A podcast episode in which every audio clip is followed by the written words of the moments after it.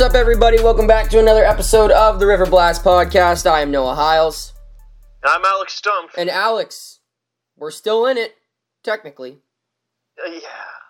You know, of all the things Neil could have picked up this deadline, he really missed what the Pirates need, which is a PR guy. Uh, common sense, a clue, effort, really anything, any of the above, anything listed. Um, they got international spending money though. Woo! Woo! A- hey, and a double Hey, A. we got We said on the we said a couple weeks ago. We said a couple weeks ago the goal should be to make the Indianapolis Indians better, or no, not the the Altoona Curve better. And damn it, Yeah. they got a relief pitcher. for a moment who's going to be promoted to AAA, I imagine, Yeah, but for, almost immediately. but for the moment, he's technically a double A pitcher, second round pick. That is the highlight for the Pittsburgh Pirates 2019 trade deadline. I remember a year ago, Alex, a year ago, we had to download the beep button out of excitement. yeah, And we did. ironically, you know that like that trade kind of set the Pirates back significantly.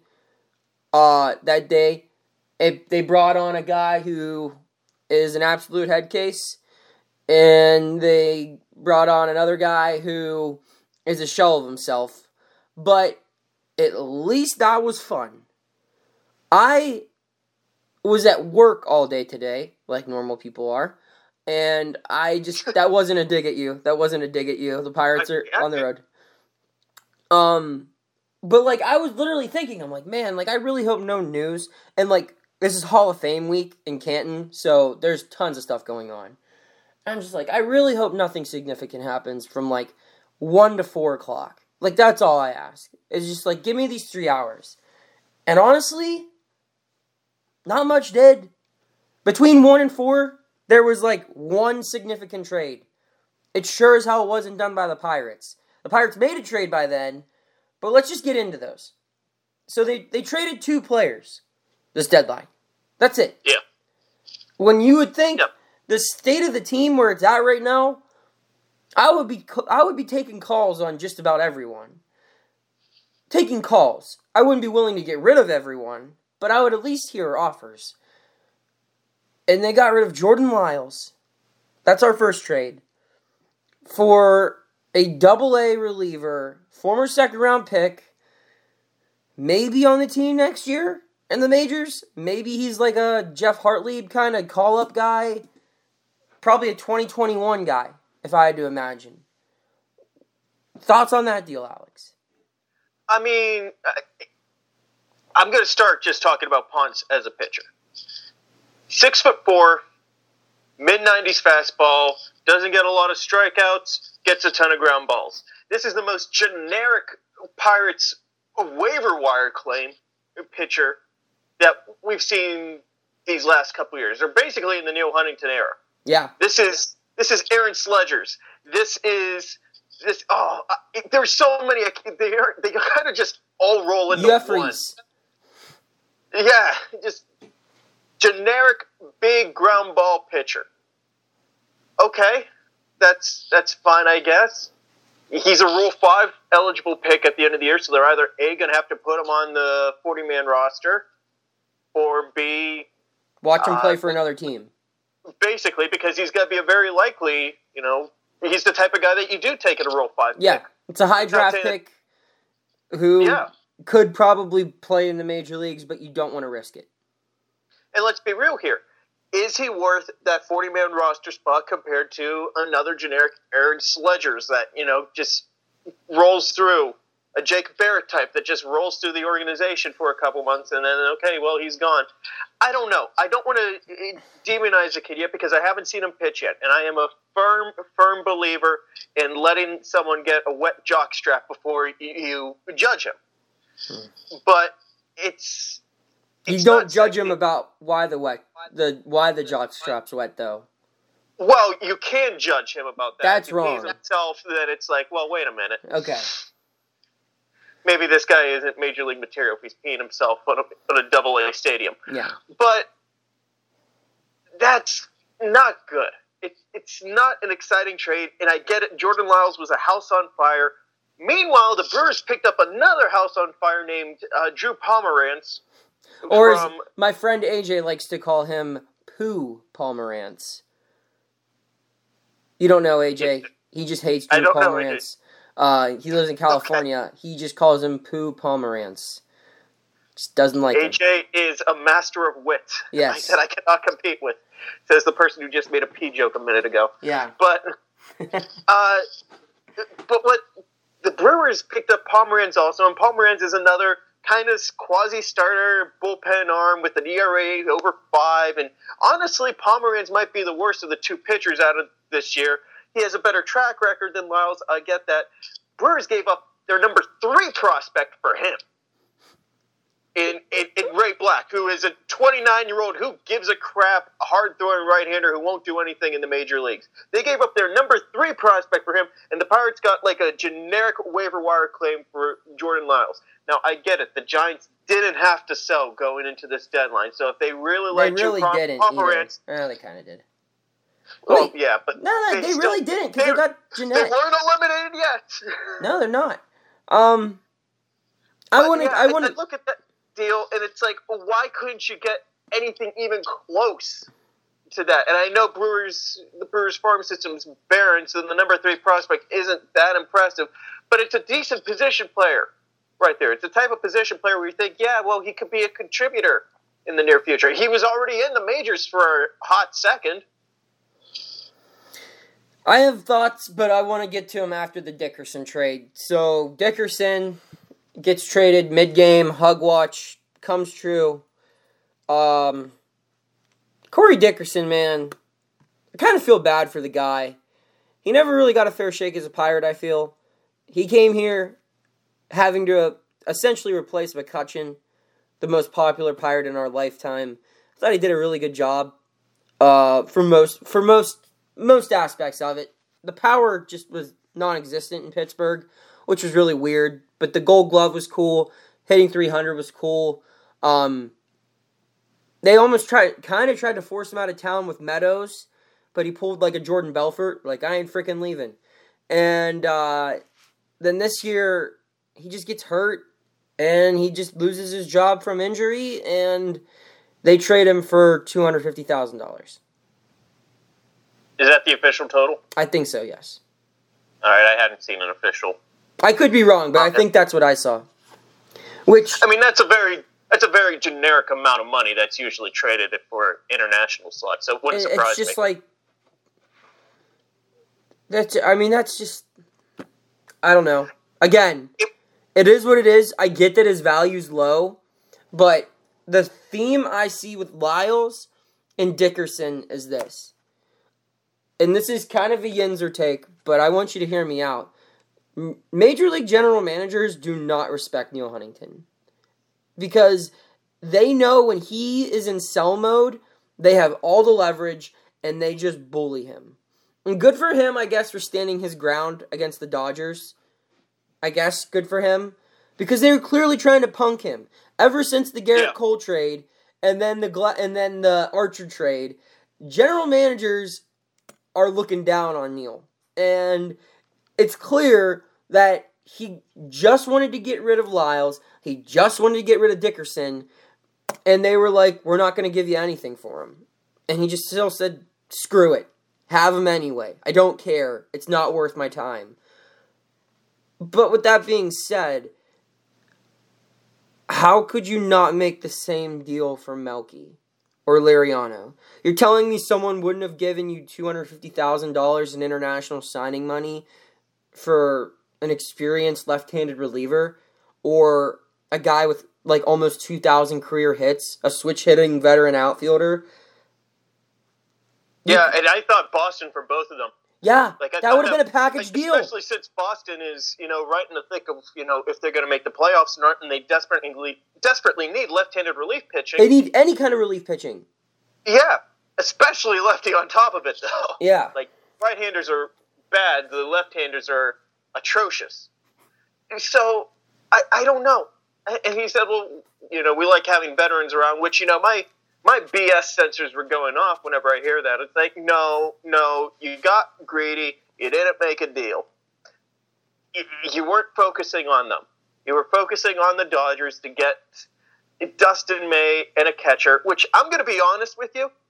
Dustin May and Ruiz or Smith for Vazquez would have been a it would have been in the Pirates' favor overall. I think, but it what I, I would have rather had Lux. And whenever I heard that Lux was off the table, no matter what, my interest in that deal kind of just died. And I feel like Neil should have died at that moment. I'm gonna be real with you. any- When I Yeah. covered the futures game on, uh, you know, in Cleveland, I saw Dustin May walk in with that orange flow, and I was hooked. So when I found out that he could be a pirate, part of me was like, this guy belongs in LA. Like he, he clearly was like an alpha dog in that clubhouse. And there were some other like really, you know, stud pitchers there. I think the the kid Mackenzie Gore from uh, from the Padres, he's like the third best prospect in baseball. He was there and like but like Dustin May was like the big swinging dick in the locker room. Not physically, I didn't look, but like figuratively. and uh, I would have been excited to have him on the North Shore.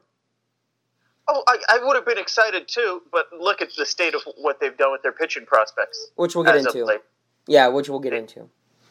Yeah, which is why I I wanted the position player not only because I think Gavin Lux is one of the uh, ten best prospects in the game and one of the five best hitting prospects in the game, but because I'm not very confident with them with the Pirates developing pitching. Even though May is going to be making his major league debut Friday, so really isn't you know developing pitching as much as it is. Here's a pitcher. Don't screw it up. Don't screw him up. Yeah. Which again I is not have that an confidence easy- at, yeah. at the moment. So, but for Dickerson, the international money, the the player to be named later, maybe this is a case where it's actually a decent player who's going to be named later, but they usually aren't. no. I'm, I'm not expecting Shane Baz, but maybe Yeah, I was gonna say that's the only Shane maybe Baz is it's a 45 grade pitcher or hitter. That's the absolute best case scenario I see for Dickerson. Shane I'm is the best player to be named later that I've ever heard of. Like I've He's never I've never seen a top 100 prospect first round draft pick be the player to be named later. Like that was wild that we did that. Yeah. I don't know why they just didn't name Shane Baz at the moment. He or just- Baz. Shane Baz. Whatever his name is. I like Huntington said a couple months ago like he's like I'm 0 for 3 in my last 3 trade deadlines. Oh, he's a hard 0 for 4 now. Yeah, dude, you got the golden sombrero. And the thing was, I didn't think he was 0 for 3 going into it. 2017, I thought was a pretty good trade deadline. He traded two months of Tony Watson for Oneil Cruz. He They could have. They should have. But they should have added to help the outfield. Then they were two games out of first place, and Polanco got hurt, and they went with Jordan Luplow. Yeah. Yeah, I, I get that. They should have bought. And that was the year especially- Nicasio thing happened. Yeah, that was the Nicasio year, and especially since you know I remember in 2017 I said trade for JD Martinez. Well, Diamondbacks traded for JD Martinez. How did that work out? Poor. See, there are some things that are lost in the podcast, and I'm, I'm glad Noah and me are doing this over Skype, and I can still see his face because I said JD Martinez and Pirates in the same sentence, and he had to like cover his mouth. He was. I mean, they're I like I. the I'm. eyes. The eyes wanted to scream. I was thinking. I went out for a drink with a friend after work today, and then I was walking back from my car to my car, uh, to go home. And on my way, on my walk back, I was thinking, I cannot wait in three years from now, when we find out the the names offered for Felipe Vazquez, who's gonna be no longer with the Pirates, and it's gonna be like Dustin May, and then it's gonna be like some other kid that wasn't part of, that wasn't you know the original Gavin Lux or the other dude, the other catcher. It wasn't who we wanted, quote unquote, but like he's gonna go on to be uh all star as a rookie for the Dodgers, like the next Max Muncy, Cody Bellinger type player. And it's gonna be like Juan Soto all over again. Where the Pirates could have had Juan Soto for Andrew McCutchen, they said no. And I guess they got Bryan Reynolds, so it kind of worked out. But overall, I probably still would take Juan Soto over Bryan Reynolds. Yeah, I mean it's not fair. I think Soto is one of the best outfielders in the game. In the game. Yeah, I mean Reynolds could be that one day, but I mean he's not right now. No, no, and, and I, I view Reynolds more as like a good three, four war player going for where I see an MVP for Soto at some point in his career. Yeah, yeah, yeah. I agree. Soto's better than Bryce Harper. Like we agree with that, right? At, at this moment? Yeah. At this moment, yes, but peak Bryce is better than peak Soto at the. I at will agree time. with that, but like, right, I would much rather have Juan Soto than Bryce Harper. Yeah, I would too. I mean, so would the Nationals. Look, they're doing better without him. So, um, Yeah. but anyway, so Felipe, the deal doesn't get done. It was weird. I mean, it's like, you ever watch like Friday Night Lights? I've seen a couple episodes. Okay, like there's like that one season where Julie Taylor is just straight up flirting with this other dude and debates on cheating on her boyfriend, Matt Saracen. And like that's basically what this was. It was like Felipe is just flirting with this forbidden fruit that we know he's not supposed to be with. Uh and I mean that's kind of, you know, I'm just going to stop there. But uh but yeah, I don't know, man. This whole Yeah, thing, I- it was clear like no one else was going after him. It was Dodgers and Vazquez. Are they gonna make a deal? And like Neil, that freaking short moron is probably sitting there like, I didn't get Archer this time. You didn't get my good player this time. And it's like, yeah, dude, we got nothing in return. This team got a little worse, and you're not going to do anything this offseason. So they did get worse. Like you made it That's worse. the that's the frustrating part because I would be more forgiving. I you don't have to trade Vazquez. They had absolutely no reason that they had to trade Vazquez today. There was none, other than they could get a great haul back. And if they didn't get the return that they wanted, okay, you you hang on to him. But if they going forward into 2020, I'm going to put a couple asterisks next to this. If JMO is healthy, which we don't know yet. We don't know what his 2020 status is. If he's healthy, hmm. if Polanco is healthy, Mm-mm. and, and they keep the team basically intact, this isn't that far away, I feel like, from being a contender if they make a move or two. It, it- I'm going to keep screaming He has Monty Grandal's name to the heavens. If they, the difference between him and Elias Diaz is going to be about six war at the end of the season. That's so insane. Yeah, if not more. If not more. It's like this is by far your greatest pressing need. You have all of Francisco Cervelli's money coming off the books. This isn't going to be actually that big an increase in your payroll. Just do it or cut the lip service and let's just rebuild.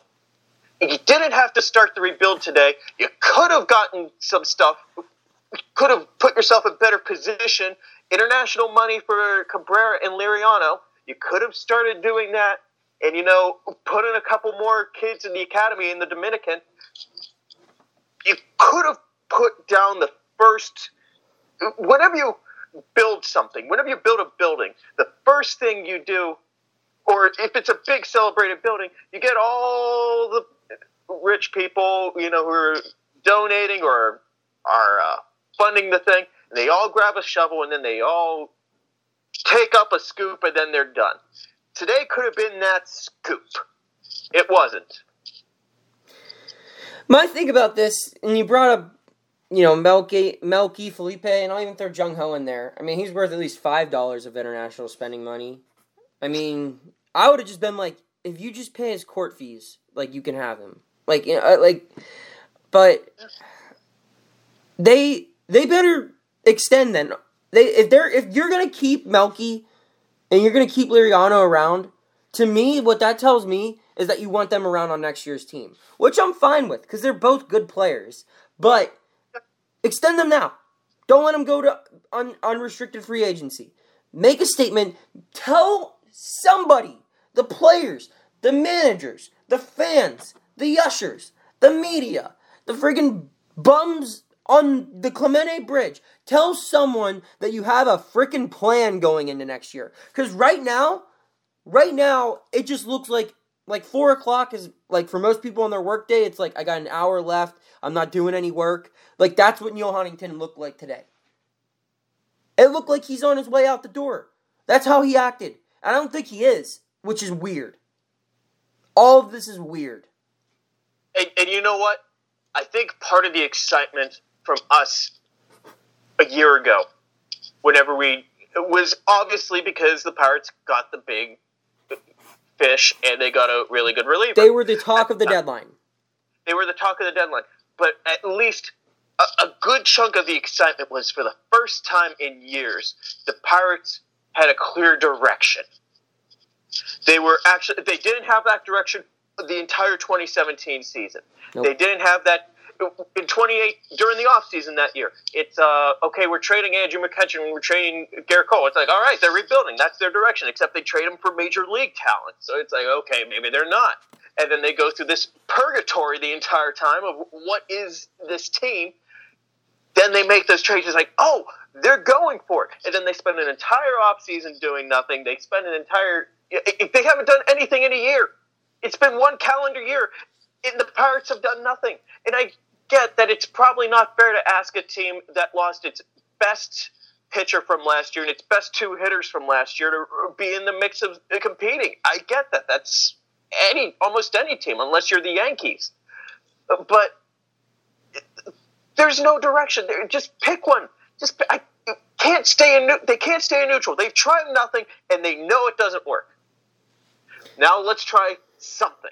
They're not. I, I mean, I remember when the Archer stuff happened, as excited as we were, we said, like, this might not get to the Pirates to the playoffs in 2018, but this is a foundation. This is a building block. And if you just make a couple of moves, this will be a very good team. And there were points in this season. Now, now is not the point in the season. Now the season's lost, obviously. But there yeah, were points in this season where if they did just make the minimal effort of signing Jose Iglesias, Gio Gonzalez, friggin' Mike Moustakas, DJ LeMahieu, whoever. Make a trade for whoever. Just make the bare minimum Corey Dickerson level move. Just a quick little spring training, David Freese, come on in, something like that. The team would have been closer than two and a half games out of. They probably would have been in first place at the freaking All Star break. Yeah. They would have been in first place, and then they would have probably. I don't know.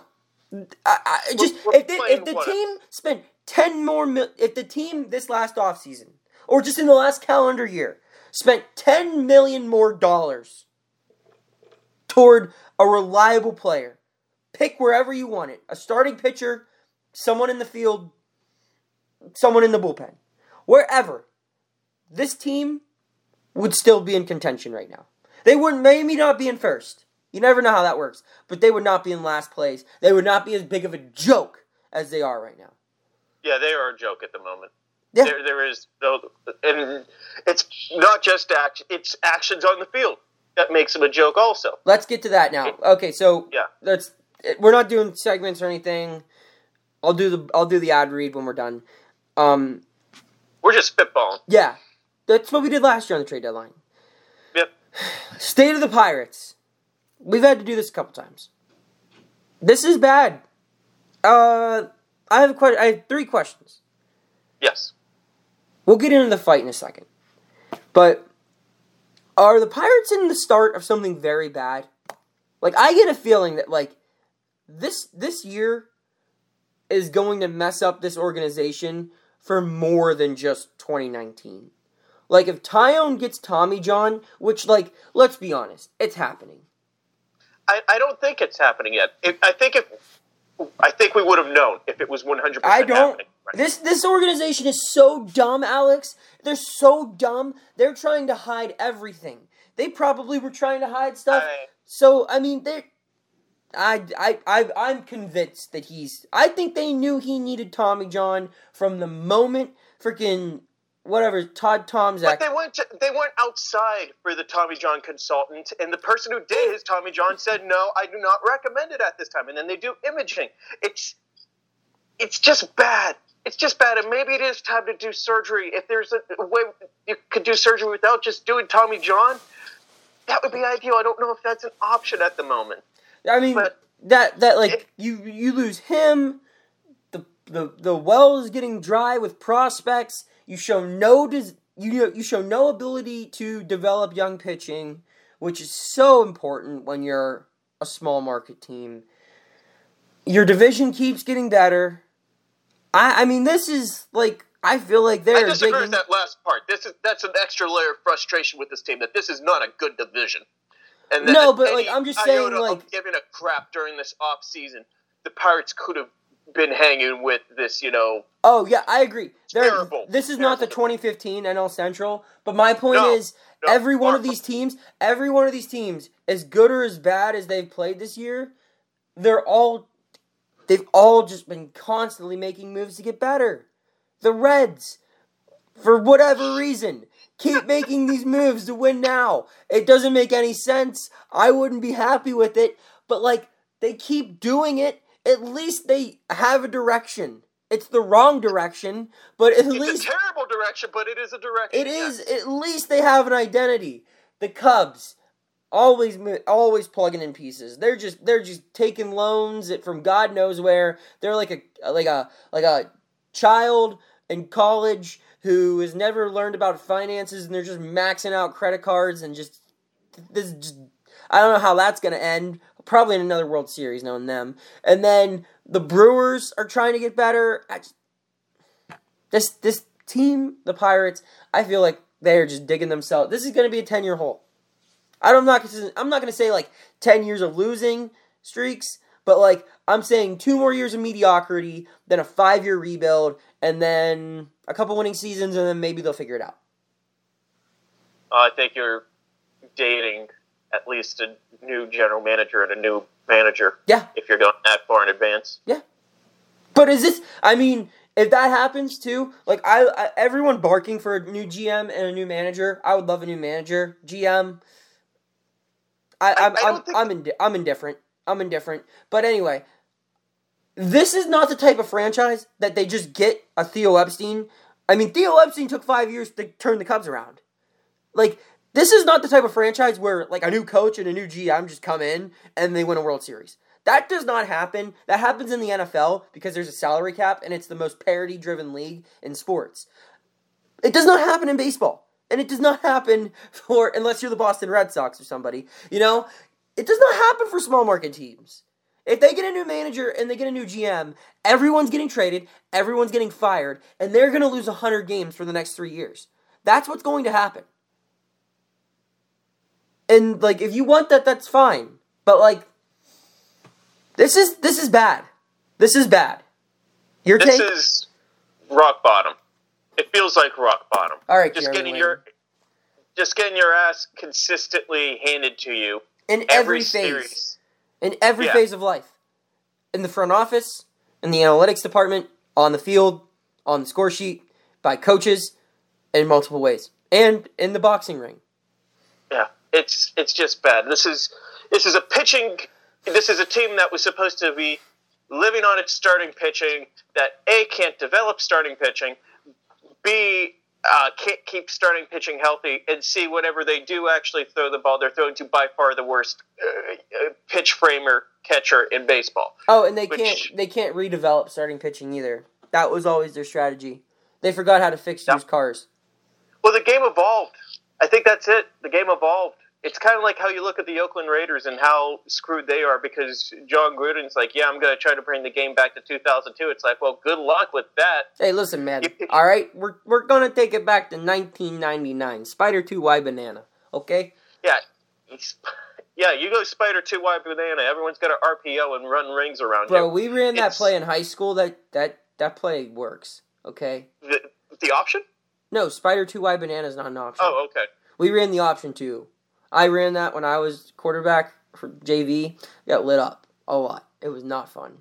I called it inside the five yard line though, just to pad my touchdown stats. I was like a JV Kordell, Kordell Stewart. People don't say that enough. I don't think anyone says. Oh no, people said it. I was No, argu- I was arguably game. the first person in Burgettstown in JV football history to throw a touchdown, catch a touchdown, hold an extra point, long snap an extra point, and have an interception, and I believe throw an interception in the same game. I was an anomaly, my friend. In the same game, I was all over the field. It would have been a lot more impressive if you would have thrown the touchdown instead of an interception. No, I threw a touchdown and threw an interception, caught a Oh, touchdown, and caught and had an interception on defense. And then I long snapped my, one of my extra points because the long snapper broke his hand in the second half, and in the first half I held extra points. But besides that, I was a baller.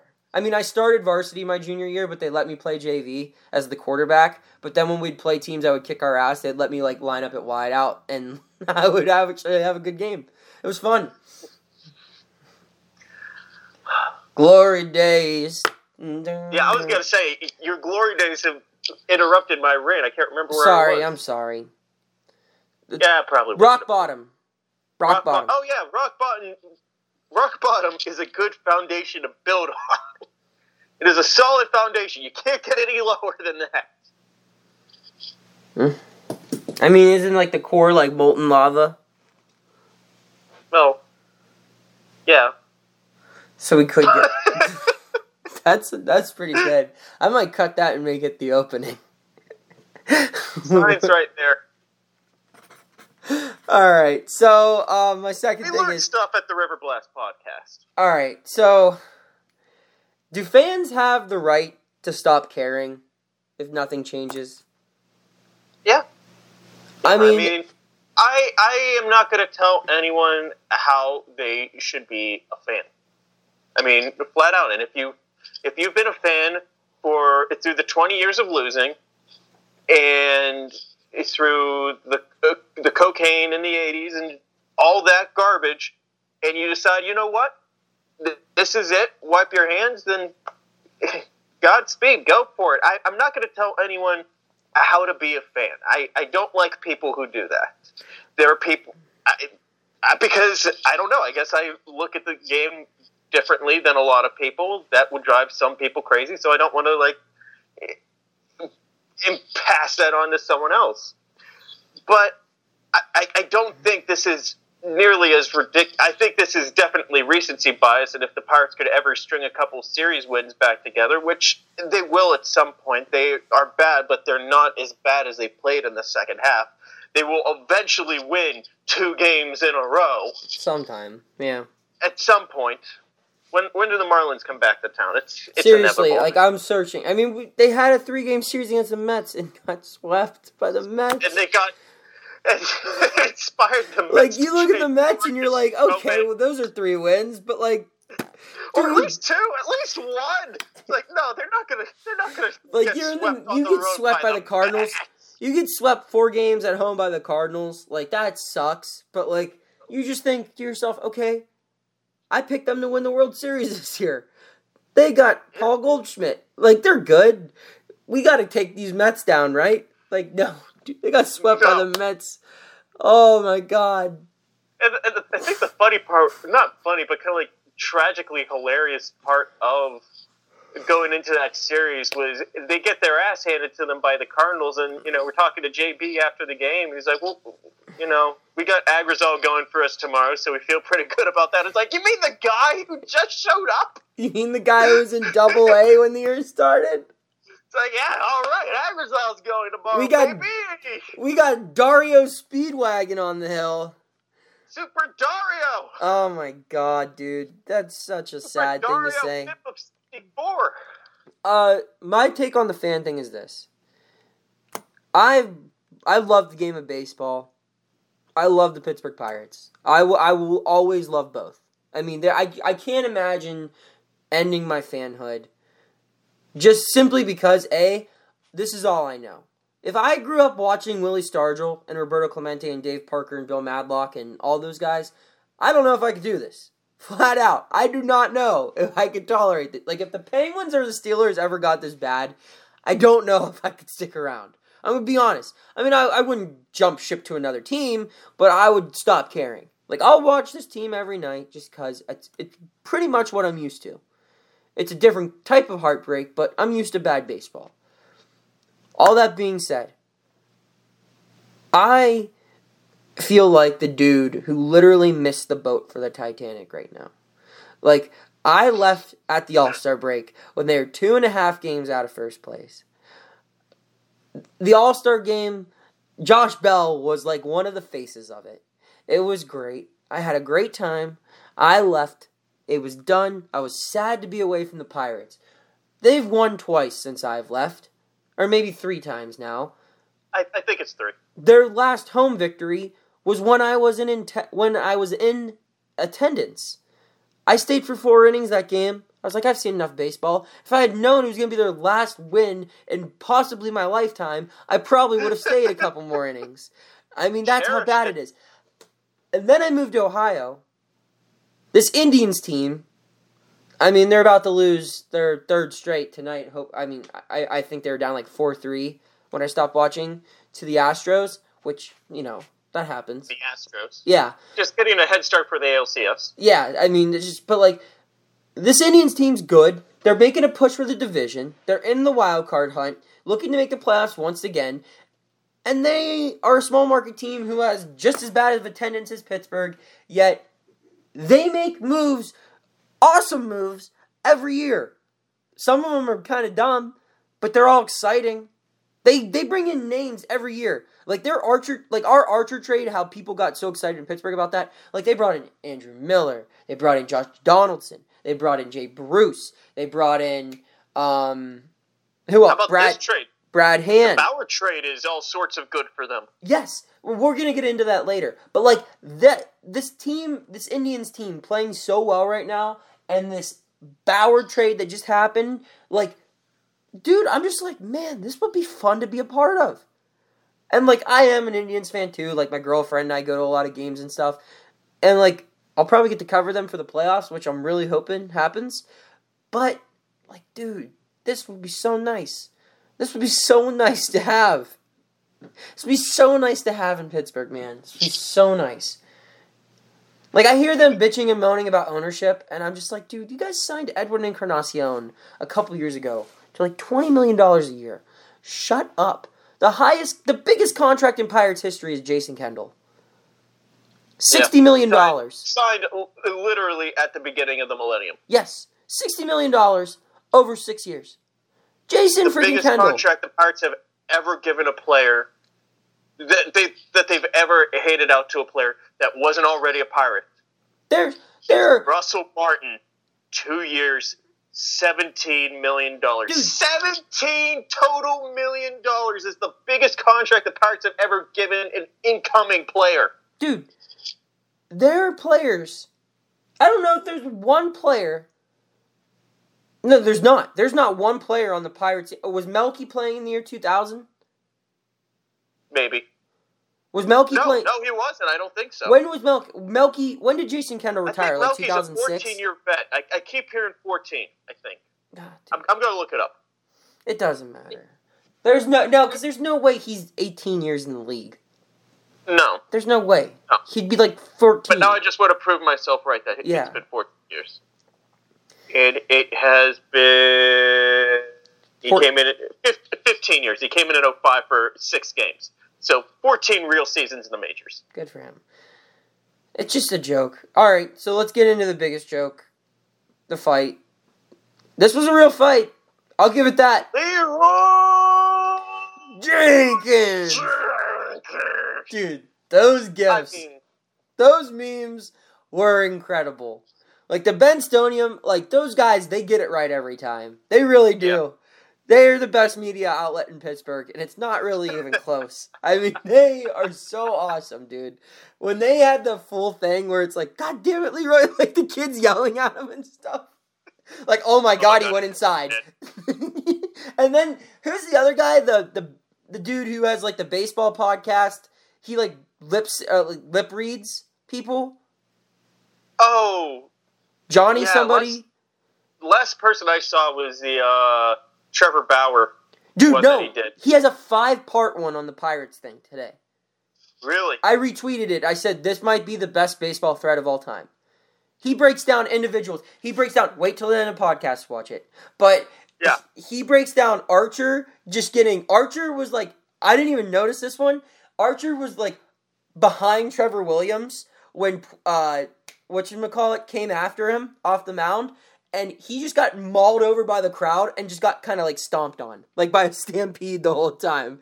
And then as soon as he got up, Puig grabbed him by his shirt and threw him to the railing like a rag doll. It was incredible. He breaks down Kyle Crick. He breaks down Puig. He breaks down the managers. He breaks down David Eckstein. He breaks down everything. It is, oh, Sonny Gray. Dude, Joey Votto, like all of it. He breaks down everything. It is so funny. I highly recommend it. Like I said, I don't know Alright. the guy's name. Here, I'll, I'll look it up. I mean, it is, it is, it's the best Twitter baseball thread I've seen in a long time. my favorite part of the fight uh, was whenever it was starting to cool down a little before Puig started round two. Uh, was a red player lost his hat, and Keone picked it up, handed it to them.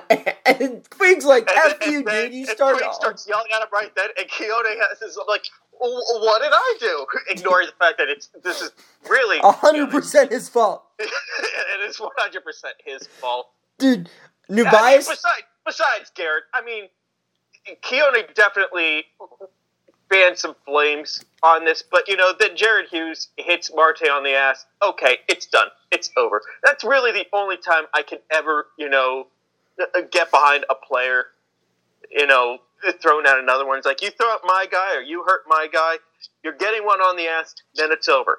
I got my shot back. It's like, okay, whatever. It's done. But Dude, Keone acted like this. Oh, me? Nubias, Nubias' tweet about that, he said, noted nice guy, Keone Kela. Like, that was such a funny tweet. No, noted nice guy, Keone Kela. Like, dude, Oh my god. that guy's, I mean, Keone has had himself a week. he is, well, let's just talk about the Pirates as a whole. You got Keone getting suspended for fighting with a, a, like a morale coach, right? Yeah. And then Keone keeps this up. If he keeps getting suspended, because I'm sure that he's going to get something from Major League Baseball, if he keeps this up, he might cost himself a year of team control. dude. So then, he, he has to be on the roster for X amount of days. If not, if he doesn't reach that amount, he doesn't get the full year. so you got him, and then you got uh, Yuki's just getting suspended for God knows what.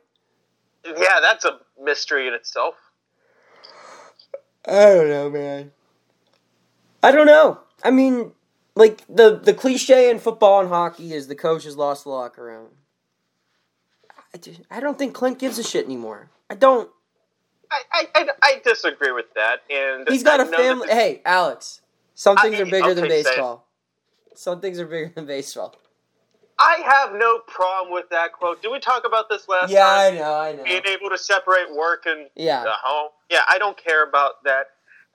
He does. He does give a crap, but it, man, it's. it- It is. It does kind of feel like I. You, I don't think you can judge someone at their absolute. Their uh, judge a player at their or coach at their absolute worst. But man, this this feels like Clint Hurdle's absolute worst in Pittsburgh, and he presided over two epic collapses already. This one feels like the most epic, and the longer it goes, the more and more of that thought in your head is like, is he coming back next year, or are they going to fire him or let him retire with grace? I, I think he's gonna retire. I don't think he cares. Everyone wants to fight him. Joe Maddon, David Bell. I mean, Craig Counsell's gonna get to him. I, like you see eventually, the? someone's gonna get to him. Thank God, it was the guy who got fired last year in St. Louis, Mike Mike Matheny. Mike Matheny would have been a problem. No one's holding that guy back. Oh, Mike's not that big. Mike Matheny's jacked. He's no Gabe Kapler. Dude, have you ever seen the video of Mike Matheny getting hit in the face with a fastball? No. Oh, look it up. He took one of the I, I jaw. have homework after this. What? I have homework after this. Yeah. He took. He, it was like when he played for the Brewers. He took a 97 mile per hour fastball to the jaw and didn't fall down. That's a chin. That's badass. Yeah. He couldn't really Nice. manage well, but hey, Yeah. he wrote a good book. I will say that he wrote a very good book that I enjoyed. I got it for my birthday one year. All right. Anyway, any other thoughts So- on the Pirates? It's a dumpster Uh, fire. The fight was funny. I'm glad no one fight- got hurt. Puig, Yeah. Puig, dude. Besides Rick Eckstein beating the ever crap out of David. Dude, Bell. my tweet on that photo is going kind of viral. It's got like a thousand likes. the uh that he meditates. Yeah, Yeah, I- mean, I just saw that picture. He's a chill dude. I did. I saw that picture and just like saved it and tweeted it on my own because like it wasn't from a verified account. So I'm like, okay, well this is clearly like someone else is already posting this already. So like I'm not. I mean, I guess I'm stealing someone's work because I didn't take the photo, but like I didn't. Yeah, it's just like you know what? This is just on the internet, so I'm posting it. And dude, I did not expect that one to get so much love. Like the the amount of content. I will say that like the Pirates have had pretty much nothing to talk about aside from how bad they are for the last week and a half. That fight, that fight is content that I will remember for a while. Like you need to watch the video. I sent you the thread. I DM'd it to you. So, like, he points out who's the pitcher for the Reds who started that? Garrett. Garrett. Weird Garrett. Yeah. He literally, like, the pitching coach came out. He hands him the ball and says, like, I'm to go fight these guys. Like, you see it, like, he, like, points, like, I'm to go fight him. And the pitching coach's eyes get all big. He's like, uh, I don't, I don't know what to say. And he goes, I'm to go fight him. And he starts taking off his glove. And so then, like, the pitching coach, like, looks at the dugout. It's like, warm up someone. Like, we're to need someone. and then he just go. They're like, and then the pitching coach smacks him on the ass, says, "Go get him," and they just all go for it. By the way, something nobody talks about that um really screwed up because he does just walk right by him. He runs right by him. He doesn't even like flinch. You know, to try to stop him. Be- There is no good if you're an umpire. Like if, if like a batter takes a step toward the pitcher's mound, a lot of times the ump will try to get out in front and be like, "No, Bro. no, get over there, get over there." Get over the first base. You're not going to do this. This time he was just like, nah, that looks like a big old, big old serving of not my freaking problem. Dude, dude, the cop.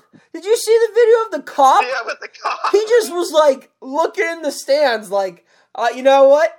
You umps, you break this up. I'm gonna make sure no one jumps in off the field and makes this an even bigger problem. That, that's what the, that's what the cops there for. The Yeah, I get that. I like get a- that, a but, like, that was like, such- I'm getting some of this. he's he's had that card in his back pocket for like he's like perfect. I like I have the built-in excuse. It's like nope, sorry, can't can't. I gotta make sure no. I gotta make sure Uh, the I've got a- 13 people got- at this. I got to check here. I gotta make sure the 13 people not shitting their brains out from Skyline Chili are not on the field jumping in this melee. Like this is that that dude was awesome. He was one of my MVPs. Cincinnati's finest, baby. Get that guy a freaking I don't know. I support him. All about it. All right. So yeah, Around the league, let's just stay with the Reds. They were part of the biggest trade of the deadline. Mhm. Uh, the Indians get Yasiel Puig. They get Reyes. I forget his first name. He's got 27 home runs. He's only 24 years old. 24 years old. And then they also get a former top 100 prospect, uh, and then two other guys who are just like 45 grade prospects.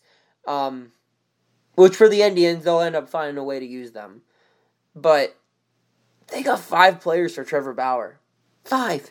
We got two hundred fifty thousand dollars for Corey Dickerson. yeah, and a player to be named later. Yeah, Bryce Harper. That's the player. That's that's him. No, Bryce has to go back to the uh, to the Nationals since they got Hunter Strickland.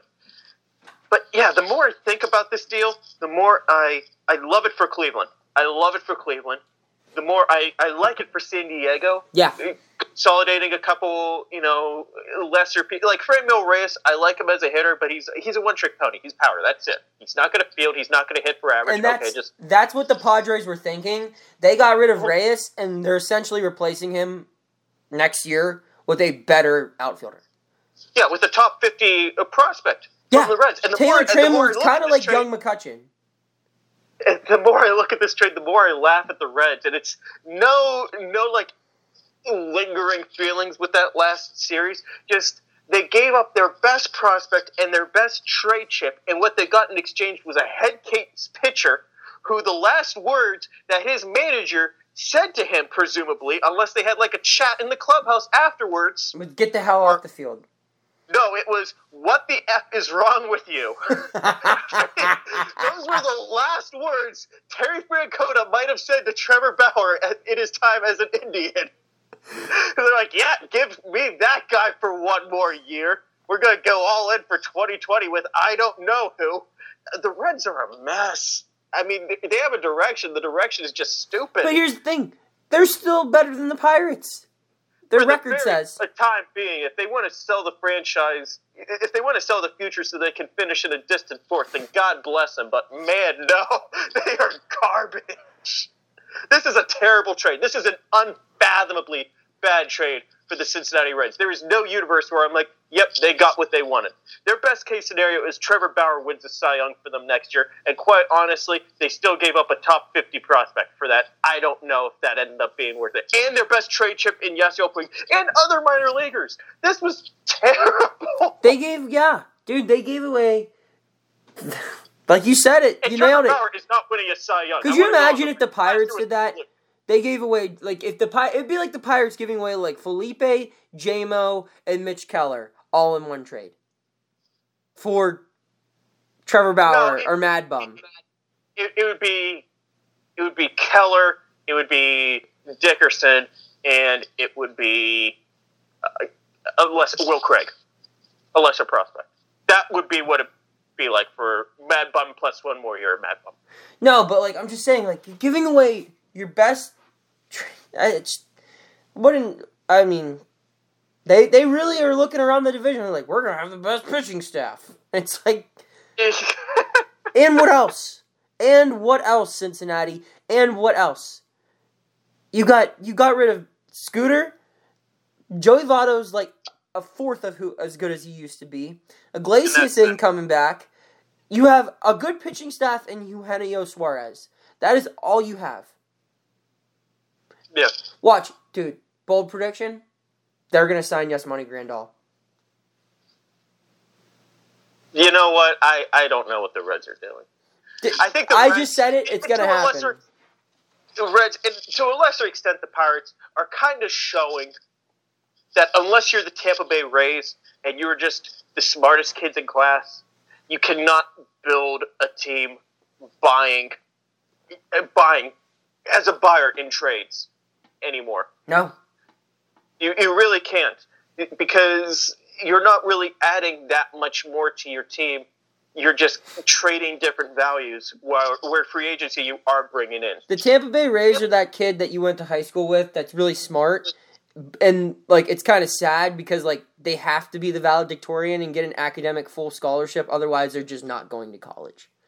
Like Yeah. that's that's which they who are. Which which they are right now because that Yeah. Aguilar trick is a genius move Yeah, for them. that's the good way to transition into the second uh, move. So we talked about the, you know, the Padres. I think are going to be fine. The Reds are going to implode. I think the Indians, Indians are going to win the division now. I think.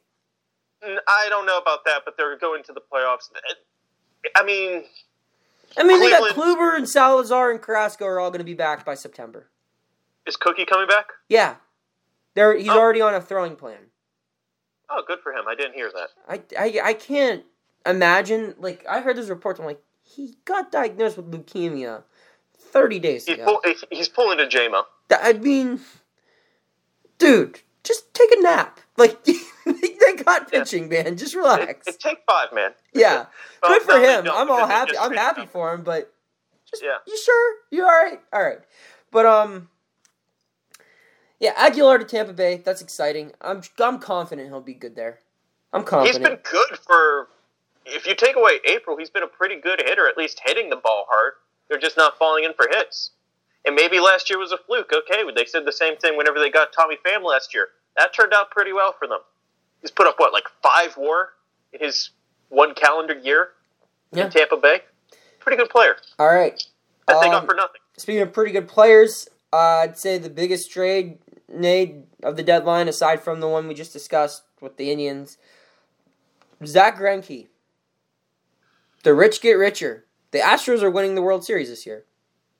You know, I put this in our baseball chat. Like, how did Houston trade for Justin Verlander, Gerrit Cole, Zack Greinke, uh, two future Hall of Famers, and the uh, most likely The Cy Young winner. Uh, this year. Mhm. And the, the Hall of Famers are still, in, maybe not at their absolute prime, but they are still near their prime Good. level pitching. Very good. still unbelievably good. If that is a legendary top three. And, and poor Wayne Miley, who has an ERA like a hair above three in 120 innings, it's like, oh my god, this guy's barely usable.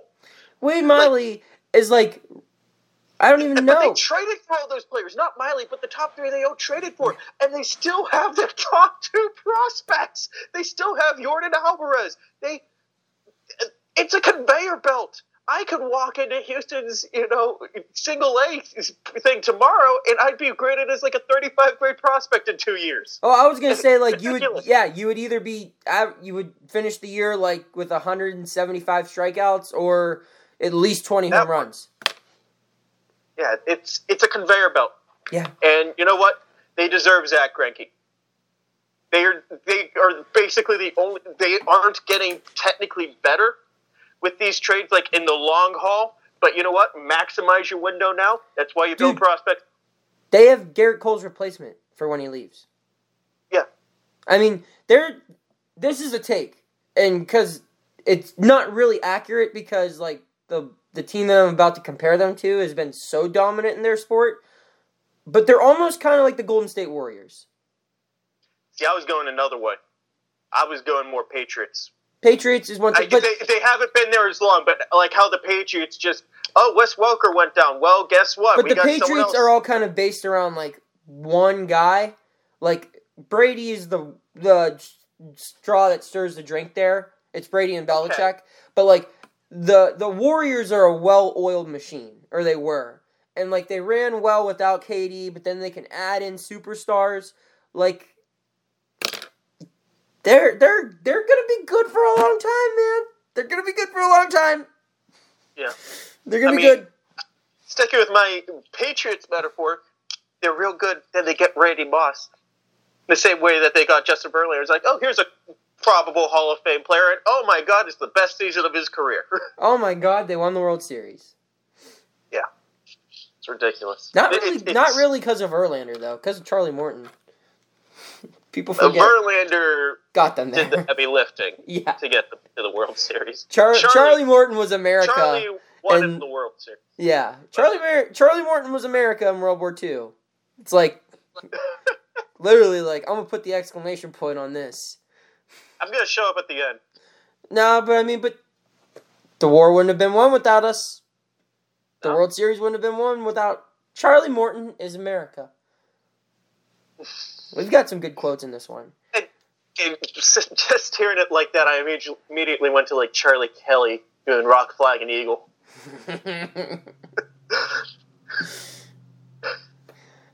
ah, is that the song they sing when they're the when they're the birds? Stomp, Oh, clap, stomp, stomp, clap, stomp, clap, stomp, stomp, clap. All I remember from that episode is the Hulk Hogan music, and at the end when when Frank, the trash man, I'm the trash man. I, I throw garbage all over all over the ring. the ma- maniac in that episode. How much you do this for? I don't know, forty bucks. Like, like that's it? Yeah, we'll we'll, we'll pay you right now. Here, keep the chains. I'm gonna get all greased up. He called me the N word multiple times. that's uh, that might be one of the best episodes of that show. We got way off track anyway. Again, We really did. Shane Greene to Atlanta. only encouraging me that if the Pirates go 0 and 6 or 0 and 7 during this next podcast, we're just to do The Bachelor or something else. And we're, we're like, We didn't even get to talk about that. We didn't even get to talk about that. We'll talk about that in another episode. We'll keep that. I didn't watch any Bachelor. I didn't watch. You know, I'm going to watch it for the next no one. one won, bro. No one won. I, I checked up. I watched 31 minutes of it on on Tuesday night, and then or no Monday night. I watched 31 minutes of it, and um, I I learned that she, her name's Hannah, and her and Pete, who was a pilot, had sex four times. Originally, people thought they only had sex twice. Once was in a windmill, Yes. and they were just like flaunting this in front of Pete's parents, and his mom was like, "Good job, honey," and like the dad was like, it was very weird. Um, Jesus was brought up a lot, which I didn't think would be a thing that would come up in The Bachelor. I was happy he made an appearance. I always like to see him, but like I just didn't think he, you know, hung out in that crowd. But I guess they do. I guess I guess the Jesus crowd is the Bachelor crowd, which I didn't really see coming. Um, and then Tyler was the guy that she met up with next, and then Tyler met up with his, her dad, and her dad pretty much asked him point blank, like, "Did you bang my daughter in the fantasy suite?" I know the one guy did, and he was like, "No, I didn't," which is a smart move. You always say no, like, and then um, and then the third guy, Jed, I heard has a girlfriend. I was like, all right, I can't watch this anymore. And I put on Black Panther, and that was my Bachelor experience during the Pirates Yeah. season. Unlike you, I'm gonna watch one all the way through if the Pirates are winless. Dude, but no, the thing is, Jed ended up winning. But then, Oh, it's over? yeah, Jed won, and because I picked like the finale, dude. I picked the finale to start watching. it was Game of Thrones all over again. Yeah, it was. Except I actually watched and enjoyed Game of Thrones. But Jed won, but then she found out he had a girlfriend, so she dumped her or him, or he dumped her. I don't know how it happened. And then at the end, like she just asked Tyler out, like to get a drink, and I was like thinking, you know, this is all I saw on Twitter today, and uh, I was thinking, you know, maybe if you just dated people normally, this wouldn't have happened. But Yeah. Shout out Pete. like Shout out- shout out my boy, done to begin with. Pilot Pete banging in windmills. That's a dream. I, I, I for one have never had sex in a windmill. No, No. can't say. Other. No. Okay. Alex, Shane Greene is an Atlanta Brave. Your thoughts? Cool. They're I mean, good. They're not beating the Yeah. Dodgers, but they're good. Yeah, and they got Melancon. I mean, the, the bullpen was a clear need, and here they go. They got Melancon and Shane Yeah. Greene, so it's not anymore. I mean, they'll make the that NLCS. was my that was my World Series at the beginning of the year, Yankees Braves, and I feel pretty good about the Braves getting there now. I think the Cardinals are the only team that can beat the Dodgers in the playoffs. You're just going based on history. All the times where the Cardinals did beat the Dodgers in the playoffs. No, I, I, I do. I think I think this is every every now and then you get that random ass Cardinals team that just gets hot when That we wins suck. 85 games and then a World Series. Yeah, they won like eighty three games one year and won the World Series, didn't they? Yeah, the Yeah. worst team to ever win a championship. Yeah. Major League Baseball should be ashamed.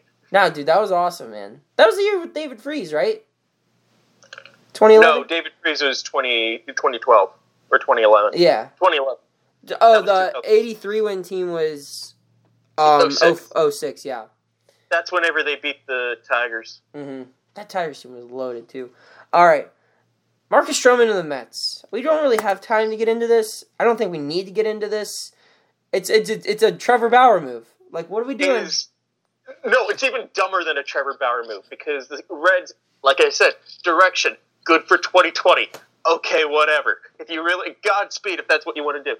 The Mets traded for Marcus Stroman so they could control the starting pitching market, and then they didn't trade any of their starting pitchers. It is the dumbest thing. They didn't make one terrible. move. They said we changed our mind. You know what? Like, like it, it would be cool. Like, like Thor, Degrom, Stroman, Wheeler. I mean, they're not going to keep Wheeler. Yeah, uh, Wheeler's got. You know, Wheeler's going to go to the Astros this offseason, and then he's going to have. Steven gonna Matz is going to do the same thing. thing. Wait, isn't Matz a free agent too? Matt? I Yeah. think Matt has another year or two. Oh, but I think he's younger than that. But yeah, it's ridiculous. all right. What a joke of an organization. and they Yeah, you know, swept the Pirates. all the people who feel bad about who think Neal Huntington sucks, take solace in knowing that at absolute worst, he is the 28th best general manager in baseball. He's at least still better than the Reds and the Mets. Yeah, I, I'm I, I agree with that. Bottom 10%, but hey, worst case scenario, but 28. Castellanos to the Cubs. Okay. Yeah, I don't. I don't, I don't really know why I put him on this list. If we're being honest. Uh, and then staying put, Felipe to Pitts. Uh, Felipe stays in Pittsburgh. We already talked about that. Bumgarner, San Francisco. Giants are going don't know, for it. Low key going for Except it. they aren't. Except they aren't because they traded, you know, Dyson and they traded Melancon and they traded uh, uh, Pomeranz. They traded from their bullpen, which is Their like bullpen's their really deepest part of the team, though. I know, and that's why you don't trade from a strength. But they I mean they kept Will Smith. They kept they got a whole bunch of young guys. They kept Tony Watson, didn't they? Yeah, they did keep Watson. I don't know. I don't think that. Uh, I know their chances were slim, but I think the 2020 Giants are going to be such a disaster through the first part of that decade that they kind of had to go for it. And I think that's a problem. I think Pirates are expecting the Giants to be a contender or, or buy at the deadline. I know they got Gennett for cash considerations, and they're like, oh, yeah, that's a logical place for Melky or Corey. And then I guess the Giants just never made an offer for anyone until Gennett landed on their laps. With Scooter Gennett for cash considerations, Pirates should have traded for him. If that's all it was, Just You know, to say put it, him at just to say we had him. rebuild your value, and then at the end of the year, we'll sign you to a one-year contract. They wouldn't do that. Uh, guard stays. That's Mets being Mets, I guess. Mets, low Mets, Dude, they were so good in 2015. and then they won the wild card in 2016. Uh, Then what happened? Like that's not a bad team on paper. It's like Jeff McNeil's a really good hitter. Uh, Pete Alonso. Pete Alonso's the rookie of the year. That rotation, like this is this is supposed to be a good team. Conforto's not bad. Yeah, like they got talent.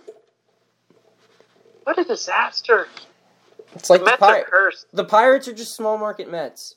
I said it. The, the Mets are the dumbest organization in sports. Yeah, and for the, all the money that they have. It feels like in sports, but they're not even the dumbest team in New York. It's not fair to say. They might not even be the second dumbest team in New York. No, it's it's them and the Knicks are the two worst franchises in sports. It was the Browns for a while, but they're competent now. The Mets Yeah, and the Browns- Knicks are Division. far and away the worst franchise in sports. Two franchises. There's always the Marlins. Oh, the Marlins just kind of gave up. I, I here's a take. Here's a take. If Jose Fernandez didn't die, I think that everything would have went differently. It would have. It absolutely would have. They would have won the wild card game, or they would have won a wild card spot that year. Then they would have they would have never got rid of some of the guys they got rid of. Yeah. Christian Yelich would still be there. that next uh, the year after he died, they still had you know that they had They had a good team. Stanton, Yelich, Ozuna in the outfield, Realmuto catching Dee Gordon, who was a Gold Glove, Bo- Bauer or whatever his name is. Bauer or Uh, Boer. Boar, Boar uh, Uh, Danny Hechavarria, who's a Gold. Glover. Like there was there was a lot of good players on that team, and Jeff Locke. had- Jeff Locke, Godspeed. All I've right, said that five times. It feels like I'm Chad. Qualls. Um, we're just naming names now. All right, Chad Qualls, one of the funniest things I've ever seen in a baseball game, came out to pitch for the Marlins whenever they had those shocker orange jerseys. And, and, you know, Chad Qualls is a big guy, and he stumbled, and someone screamed, "It's the Great Pumpkin Charlie!" for help. oh, that's not nice. That and he has the one of the best gifts of all time, where he's running off the mountain celebrating. actually fell down. Yeah, and he- I guess it was a com- I guess that was a common occurrence for Chad Qualls of almost falling over. former pirate. Are you shocked? Uh, I'm gonna name three teams. Which one are you shocked that they did nothing? Dodgers, Yankees, Red Sox. Which one are you most shocked that they did nothing? Dodgers. I'm shocked mean- the Yankees did nothing. I'm, I'm almost as shocked with the Yankees, but the Dodgers. I, I brought this up a couple times. I brought it up in the article you can read at the Point of Pittsburgh today. Dodgers in last year, game on the line, game one and two, go to the bullpen. First man out of the pen was Ryan Madson. He blows it twice. They lose both games. They lose game four with a big lead late. They win that World Series if those three games go differently. If Felipe Vazquez is in it, 2017, they blow the lead three times in Game Five. They uh, lose in extra innings in Game Two. That's they're back-to-back World Series champs with Felipe Vazquez. I figure if they weren't going to get him, they would get Edwin Diaz or just another big Uber bullpen arm, or at least someone who they get that kid from Tampa Bay with hundred career innings and with like a ERA and FIP of four. Who cares? He's not going to do anything for them. He's not going to win them a World Series. Dude, I, I just like I feel like this year's already been decided. It's gonna be Astros Dodgers. Astros are gonna win the game. Like their ass. it's gonna be a 2017 all over again, but like worse though. Like it's gonna be like Yeah, six Dodgers- games.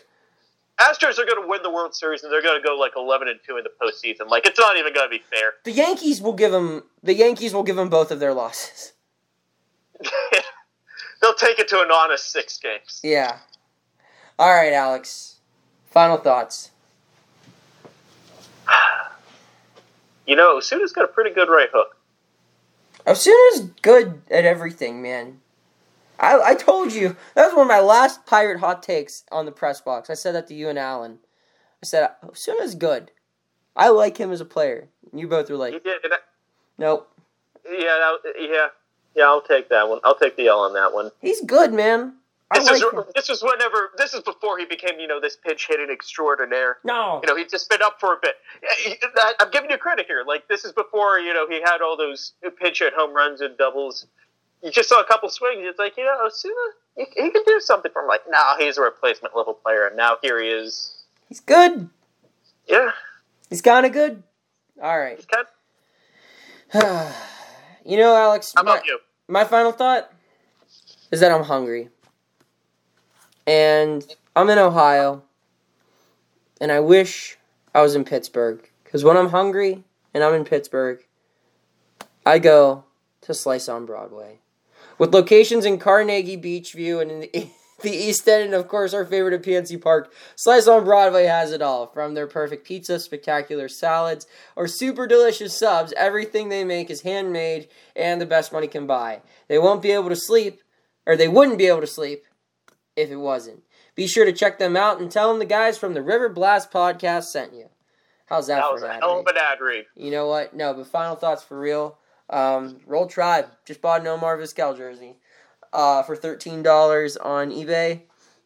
Ooh, Yeah, it's kind of cool. Um, I'm still I'm still gonna watch the Pirates every night, but I won't have to watch them in October. I'll watch the Indians for one game, and